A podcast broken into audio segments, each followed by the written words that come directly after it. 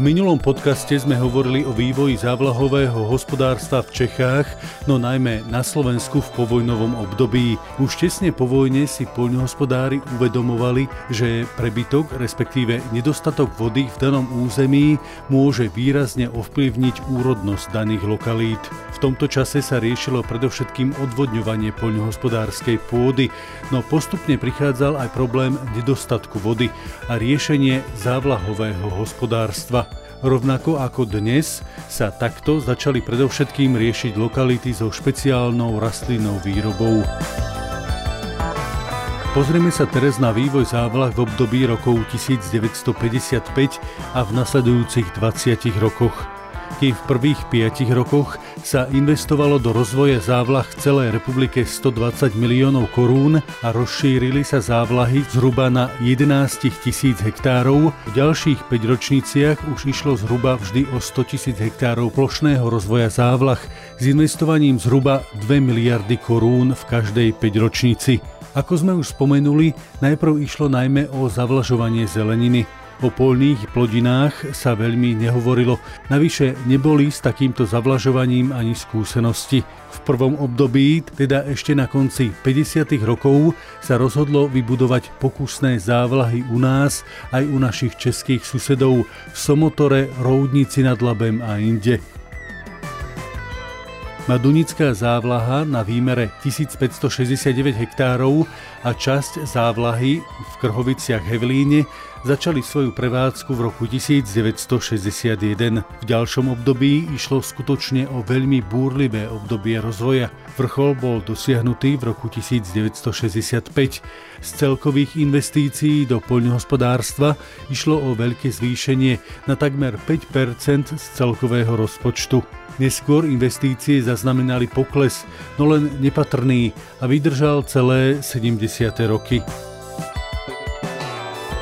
Podľa odborníkov stagnácia v ďalšom budovaní závlah súvisela s viacerými činiteľmi. Vtedajšia nedostatočná materiálna pripravenosť, zníženie limitov, veľká rozostavanosť, zvýšenie cien či problémy vo vtedajšej investičnej výstavbe.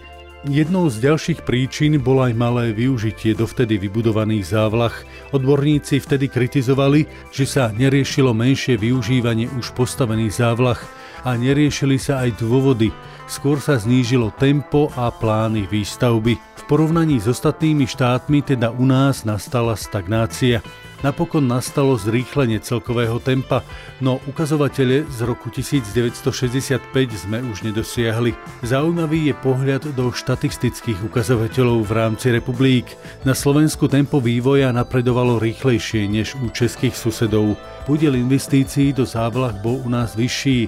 Štatistiky vtedy hovorili o tom, že u českých susedov bola potreba hydromeliorácií na 34% celkovej poľnohospodárskej pôdy, kým u nás to bola takmer polovica. Slovensko zaostávalo v hydromelioráciách aj v závlahách a teda tempo rozvoja muselo byť oveľa rýchlejšie. Rovnako boli celkové investície na 1 hektár pôdy rozdielne u nás a u českých susedov, kým u nás to bolo 802 korún, u českých susedov 961 korún. Pozrieme sa ešte na technologické riešenie závlah.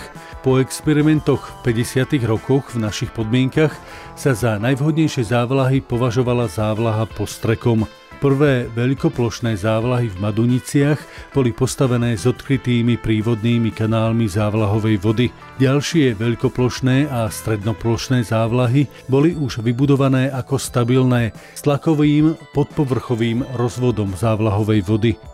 Odborníci hovoria, že prenosné liatinové rúry, používané v prvých závlahových sústavách, sa stali pracnosťou a namáhavosťou a tiež nízkou produktivitou práce jedným z príčin malého využívania závlah. Úpravami niektorých technológií spojok a podobne sa vylepšil závlahový detail a to pomohlo odstrániť niektoré tieto problémy. V roku 1973 sa do praxe dostal pásový zavlažovač, ktorý znížil namáhavosť a zvýšil produktivitu práce. V roku 1959 vzniká Výskumný ústav závlahového hospodárstva, ktorému predchádzali aktivity melioračnej skupiny siedmých zamestnancov Výskumného ústavu vodohospodárskeho.